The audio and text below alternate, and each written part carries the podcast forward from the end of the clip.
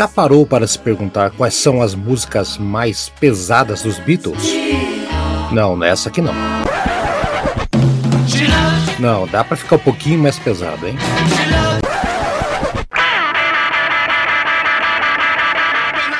Agora sim, eu, Haroldo Glombi, eu, Tiago Pacheco, vamos conversar sobre as 24 músicas mais pesadas dos Beatles. Serão 24 capítulos, cada um contando um pouquinho de uma das 24 pedradas do quarteto de Liverpool.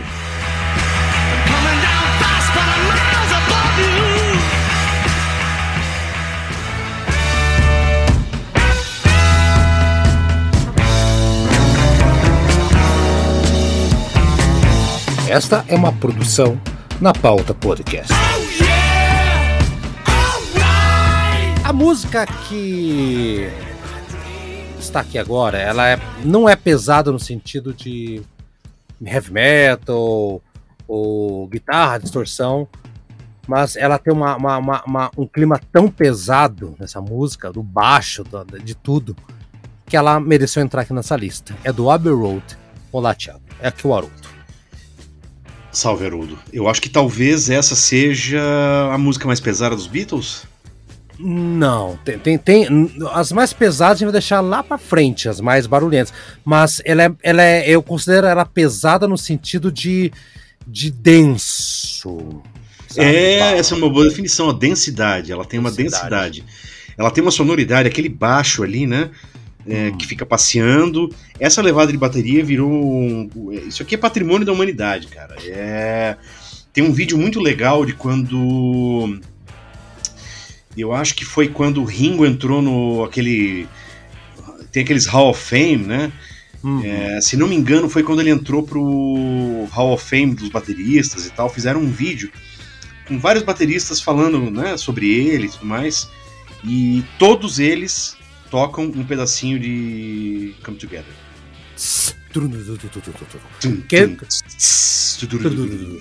E é nenhum consegue soar como ele, nenhum consegue soar como ele.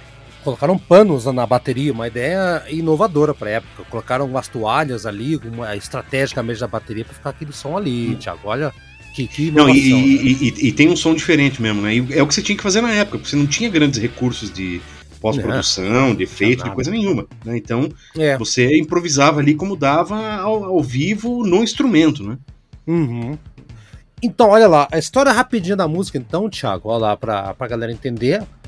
A John Lennon, né? Uh, ele acabou conhecendo o psicólogo americano Timothy Leary, né?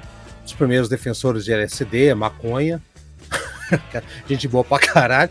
É, é, Mentira, o cara, acho que o cara é bem intencionado. O cara é muito maluco, né? Muito maluco das ideias. É, mas é porque era, era, era, o começo de, disso aí, né? Não, exato, não, exato. Era, era uma, os caras queriam saber é, aumentar a consciência, outras coisas. Não era, não era um negócio de vício, nem de. É, tinha, é, mas ali, ali começou. Tinha ingenuidade, né? né? Tinha uma ingenuidade. Ali começou, mas ok, é, passa, mas, mas vai lá, né? Acontece que ele queria ser candidato ao governo da Califórnia. E ele essa colocou... música era para ser o jingle dele de campanha. É, Come Together, Join the Party, né? Venha, vamos juntos, né? E juntos a festa. Mas não deu certo porque ele não concorreu à Califórnia, não pôde, por causa das drogas. Então o John Lennon acabou adotando essa música, levou ali aquela ideia para para os Beatles, né? E aí, Tiagueira, depois de entrar em detalhes técnicos da, da gravação, né? Inclusive, ah, tem gente que pensa que é o Paul McCartney cantando junto, mas sabia que é o John Lennon dobrado, né? Não, não, é só o John Lennon a voz ali, o disco inteiro. É, né? É. Não tem Paul McCartney. John Lennon toca, inclusive, o, o piano. E o John Lennon ele toca tudo praticamente aqui. E ele ficou puto da cara com, a, com o baixo do, do Paul McCartney, que ele, ele. Porque tava sobressaindo muito. Né? Então incomodou muito o John Lennon essa, essa coisa do, do baixo, né? Outro detalhe é que ele cantava Shoot Me, né? né? Shoot Me, o Me, ele, ele, ele inclusive fazia palmas, né? Shoot Me, né? Pra abafar. Nessa parte do baixo. Então, irônico que 10 anos depois, 11 anos depois, acabou sendo baleado por um maluco lá, um demente lá depois, né? Do Chapman. Hum. Enfim. Mas uh, aí é aquele negócio, né? Os caras já estavam começando a se bicar, já era aquela o outono dos Beatles aí, né? É, já, já, mas, mas mesmo assim, mas, mas não houve uma, uma, uma, uma, intriga grande aqui nesse caso. Ele ficou bravo, mais questão de música mesmo, né? Então, o George Harrison, não sei se ele teve uma participação nessa música, não lembro, de verdade. Né? Deve ter tido uma participação ali, uma guitarra base. Mas o fato é que essa música foi Jimmy, Jimmy Page do Led Zeppelin de novo. Olha aí, o John Lennon pegou aquela música You Can Catch Me do Chuck Berry, que é a música de 56, e mudou uma coisa lá da letra, tal, tal, tal, e acabou, né, que o Chuck Berry entrou com um processo contra os Beatles, contra o John Lennon, aliás, ganhou, e o John Lennon, tanto que o John Lennon teve que gravar a música original, e gravar aquele disco Rock and Roll de 74, que é só clássico rock and roll, com essa música, inclusive, e outras músicas standards, e toda a grana, é, o Chuck Berry pediu que fosse destinado para uma instituição que ajudava negros, uma coisa assim lá do, dos Estados Unidos, né? Uma, a forma de. Mano, sabia essa história. Exatamente, então tem toda, tem toda a história do processo. Ah, inclusive o Chuck Berry não entrou com o processo na época da que saiu o disco, porque os Beatles estavam naquele processo entre eles, não queria atrapalhar. Ele esperou um pouco, falou: Ó, oh, cara, você tá ganhando dinheiro, é, não quero para mim, né? Então, vamos lá, vou entrar com o processo, mas o dinheiro vai para ajudar a galera, que não lembro o que foi que ajudou. Né? Então foi isso que aconteceu, né? Teve problemas legais, mas acabou tudo resolvendo ali, né? A, a, essa questão da música. Ah, só para mais alguns detalhes sobre essa música, né? A, a BBC de Londres, viu, Thiago? Ela não quis tocar essa música na, na, na rádio. Por que, que ela não tocou? Sabe o motivo?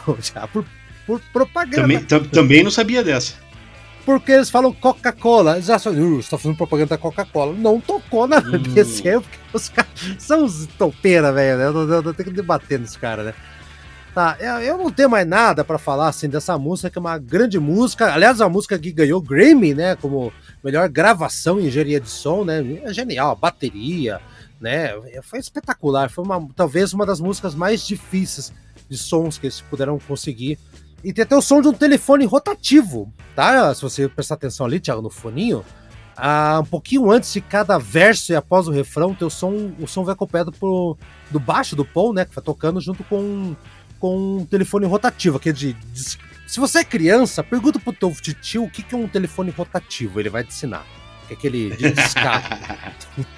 Então, Thiago, é, é uma música bem curiosa, os detalhes que eu trouxe só de, de, de, de da composição aqui, tá? É muita coisa que eu peguei do livro que eu tenho aqui do, sobre Beatles, composição, né? Nada inventado, antes que vocês vejam, é, tá inventando, não, nada inventado.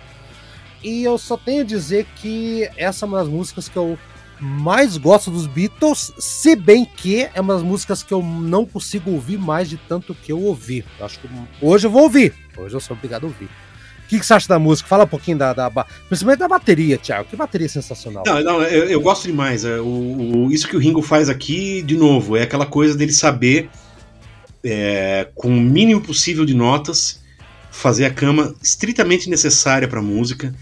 Você nunca vê o Ringo querendo roubar o, o, o spotlight de ninguém, né? E, e é curioso porque ao fazer isso, ele se integra tão bem a música, que ele acaba virando parte do troço de uma maneira que esses bateristas exibicionistas, ah, milhões de notas por segundo e tal, não conseguem, né? É... Uhum. Não tem como tocar essa música de outro jeito. Se você colocar uma nota a mais aqui, vai estragar. É... Que, que tá, é que nem aquela história do, do Michelangelo, né?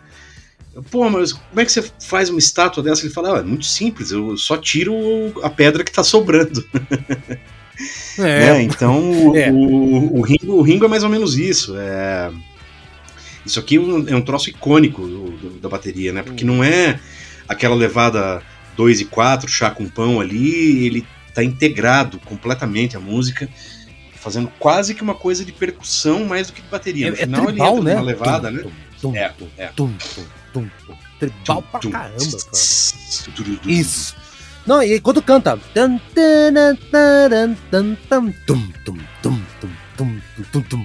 É, é, é. Não adianta, não adianta. Então, vamos ouvir que é melhor, a gente ganha mais aqui, Thiago. É, é, é, sensacional. Presta atenção na bateria no baixo e na voz de Olendo que tá cantando como nunca aqui, Thiago.